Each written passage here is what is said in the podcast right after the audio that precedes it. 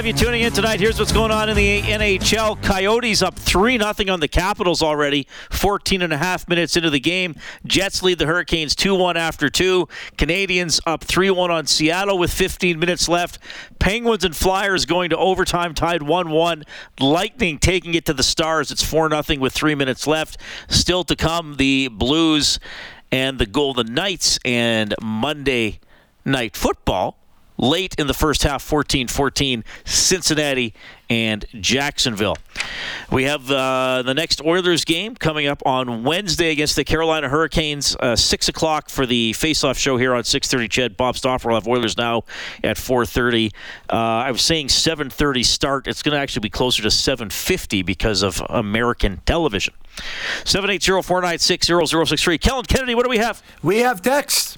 Good. I will read them. Here we go. Um, John taking issue with uh, Jed Roberts' comments in the last half hour on uh, Ryan Nugent uh, Hopkins. He says uh, Jed doesn't understand the Nuge situation. Nugent Hopkins signed for much less than he could have got on the open market just to be an Oiler. Why would you trade away someone with that dedication to the team? It's a pet peeve when people say trade Nuge because they don't understand his value. That's from John. Uh, well, yeah. I mean, you got a difference of opinion with Jed, who uh, he Jed would he would try to get Nuge to waive his uh, no move clause, which would be easier said than done. I I don't think that's going to happen. That's Jed's opinion on the player. Uh, Jed is someone I respect. Do I agree with everything he says? No. Do I think everything he says is going to happen? No. But that's that's how Jed feels, and that's how that texture feels. But I think a trade of Nugent Hopkins would be very unlikely, and uh, most uh, a lot of the Oilers' significant players do indeed have no movement clauses. Mm. We've got an unknown text in here. Uh, by the way, if you have a text, send in a little nickname. Yeah, give us a name it. or a handle or yeah. something, baby. I could key it into our system here, and then forever. Then you're saved forever as one of our friends. Uh, exactly. Uh, but they text in and say, uh, and, and, they want to ask Reid, is the seven and free clip over the past ten games the Oilers have had is that enough to get them into the playoffs? Oh, if they win, if they get seventy percent of their remaining points, yes, they, they'd be fine. Uh, let me double check what that would be because I didn't calculate. So if they what do they they have 60 games remaining, so that's mm-hmm. 120 points, right? Mm-hmm. So if they got 70% of 120, did I say? Yes. My God. I can't type everybody. Hang Uh-oh. on. Yeah, that would give them 84 points plus the 19 they have. Okay, so, so that would be 103 points. 103 points. So they'd not only be, uh, you know, in the playoff hunt, but it would be almost like a home ice situation. Uh, well, maybe. I, I mean, they would certainly be. If they got to 103 points, they would be in. They they got to play because what I've been using 95 points as a threshold. Mm-hmm. So that means uh, they still need 76 points so out of 120, so they still got to play about 630. They still got to have about a 633 points percentage. But okay. yes, if they get 70% of their remaining points, yeah, absolutely, they would be into the postseason. Mm. On the other side of that, Sad Sack Mac texts in tonight and says, Reid, the Oilers are finished. They can't win with one goalie. Campbell is washed up. Pickard is a minor leaguer, and we can't trade for anyone who will help without giving up significant pieces. That's from Sad Sack Mac. Uh, well, I would agree they could use another goalie. I would agree that it's going to be tough to get a goalie of any caliber without giving up something significant and might hurt you in another area. I would not agree that they are are finished. I mean, they have they have done this last little stretch pretty much with with just Skinner. Now I know that gets maybe gets tougher as the year goes on, but I, I would not. I, I am not yet at the point where I would call the Oilers finished. I guess we'll see. Mm. Bappy texting in and uh, obviously loving the Janmark comments from earlier on in the show. Says Mattias Janmark is a professional, poised, and polished player. Not a star, but exactly the type of responsible and smart player the Oilers need. Love that he was willing to mix it up in Winnipeg. That's from Bappy. Well, that's another thing we didn't talk about. I mean, probably an interference penalty when he set that pick on Morrissey because he was still moving when he set the screen, kind of like in basketball, if you claim your ground and a guy runs into you, it's it's not going to be a pick. Probably could have been a call, especially since Morrissey was shaken up on the play. Obviously, the Jets weren't happy about it, but you saw Janmark after it, kind of kind of grinning and yapping and saying, "Yeah, okay, well, I did something." All right, didn't didn't shy away from that. I think I mean Janmark knows his role. He knows who he is. He, he I do think he's a good penalty killer. I think he's a part of the penalty kill. I know he's not out there the whole time, but I do think he's helped. I think he's part of the reason it's doing a little better he can have some flexibility in the lineup. I mean, the, the game Hyman was sick. He went and played on the top line. He's not a top line player, but he can play there in an emergency and be safe and responsible if you need somebody. So yeah, I mean, kind of a kind of a versatile and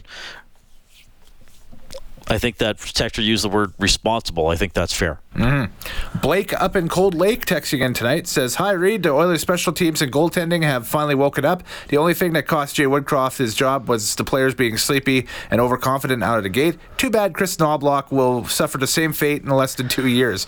Uh, until these players learn that every second of the game uh, sorry, until these players learn that every second of every game counts. There we go. Uh, good coaches will keep playing or keep paying the price. Rather, that's from Blake and Cold Lake. Uh, well, I, I, a little bit of pessimism there about Knoblauch's shelf life.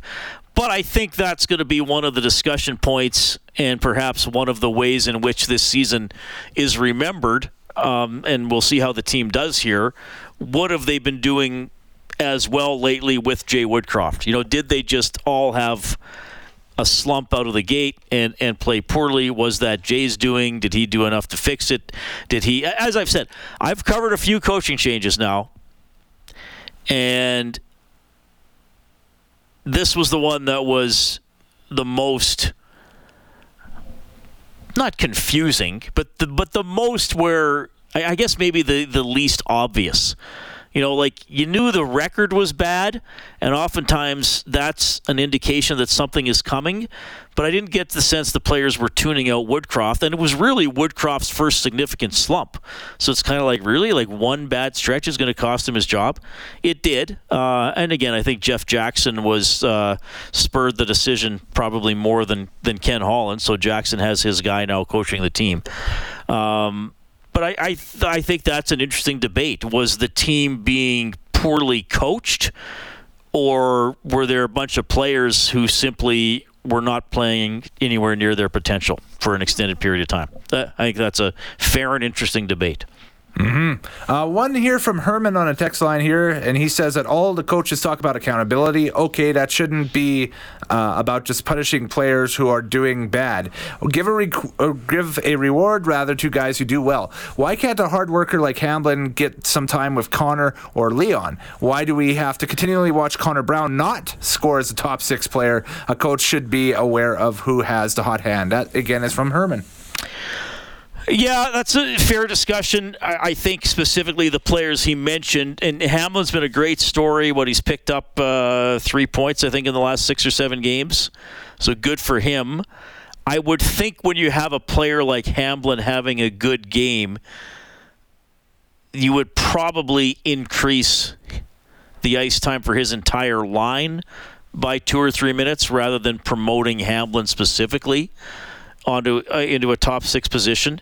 I mean, Hamblin did bump down Ryan McLeod uh, on the third line a couple of games ago, so he has been somewhat promoted. I, I don't know if a guy like Hamblin, and again, great story, a hard worker. I don't know if he would go from line four to one necessarily. Connor Brown, yeah, I mean, he hasn't scored, didn't have a point until uh, which game was it? I think Anaheim he got a point. So yeah, fair comment. Now he has been taken out of the top. He was hurt, and he was out of the top six sometimes. Foegele's gone up there, bumping Brown down. I think Brown is playing better lately. Uh, you know, more puck possession, stronger on the forecheck. So I, I get what you're saying, but I, I, think sometimes you have to go with who a player is. Um, so I don't know if we'd see a player like Hamblin get to go on the top line because he gets a goal or two over a stretch of games. I got one here from Bert that's slightly off topic but kind of on topic. Uh, the, well, it's a sports show, so here we go. Uh, Reid, are you going to name your favorite college football team so someone other than Alabama gets some airtime oh, on Six for Each Ed? That's from Bert. I don't have a Explain, favorite. Reid Wilkins, for those who are. I, I don't have a favorite college football team. I don't follow American college football that closely.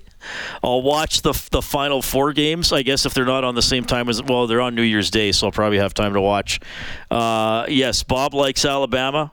But Alabama would be talked about a lot anyway. They're a, a premier program, but I, I, don't have a college football team. So I'm sorry. Was that Bert you said? That's Bert. So and I sorry, believe Bert. also on, Yeah. on X or Twitter or whatever earlier today, Tony Brar from Oilers TV said that there is a friendly wager on the uh, upcoming, what is it, Michigan Oh, Alabama Hyman, game? yeah, Hyman and uh, Bob have Yes. bet uh, they got to wear a hat. Uh, Hyman would have to wear an Alabama hat for in a, in a scrum, and Bob would have to wear a Michigan hat on Sportsnet. On Sportsnet, no, I, I won't be engaging. in I mean, everybody knows my favorite NFL team, as is yours, is the Seahawks, Kellen. And Yeah, people we are probably, in no spot we probably talk right about them more than we more than we need to anyway. So no, I will not be uh, I will not be adopting and therefore not naming my fa- my favorite American Right. college football team.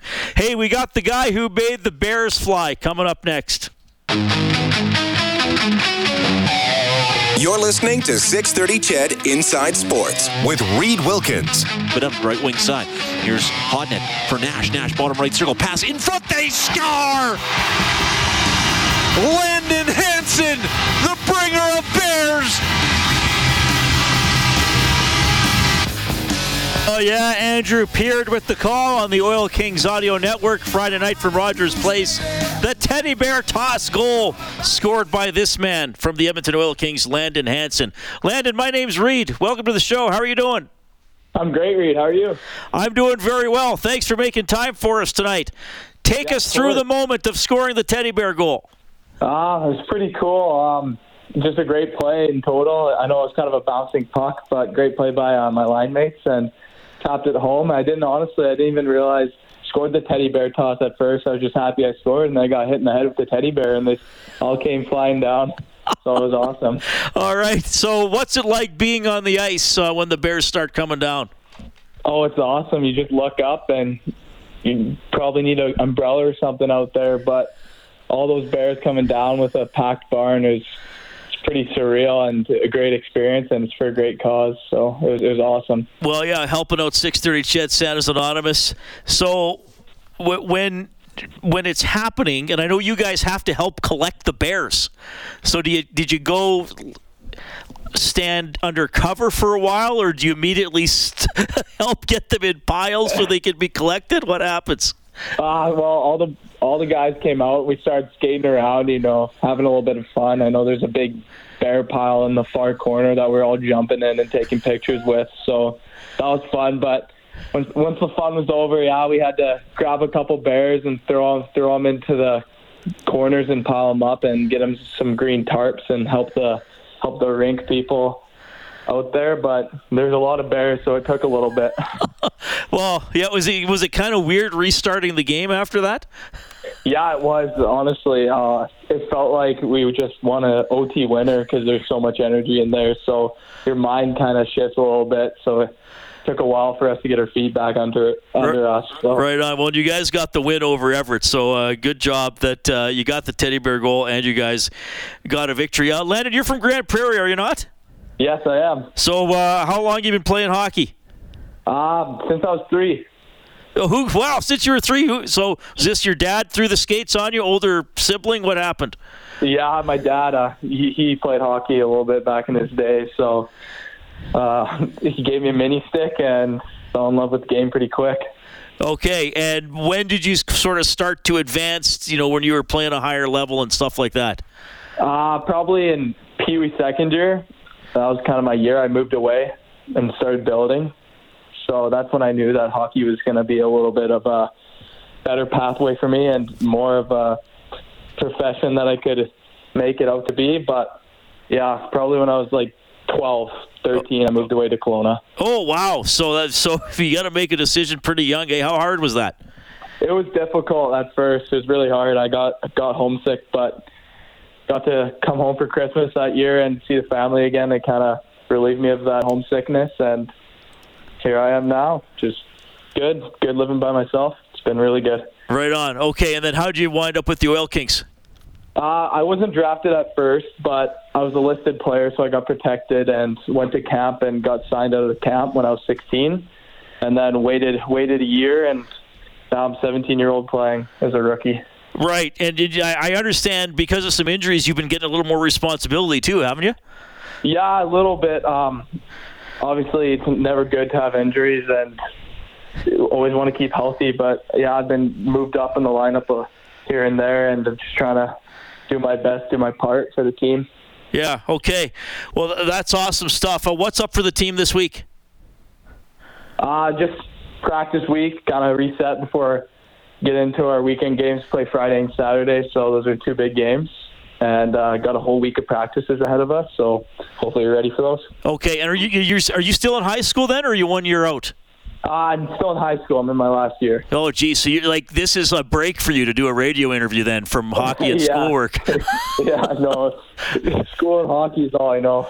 Okay. Well, you're a good interview as well. So thanks for doing that. And anybody, uh, I assume, you know, Grande Prairie is not close, but at least it's in the same province. Do you have uh, family and friends coming to a lot of the home games?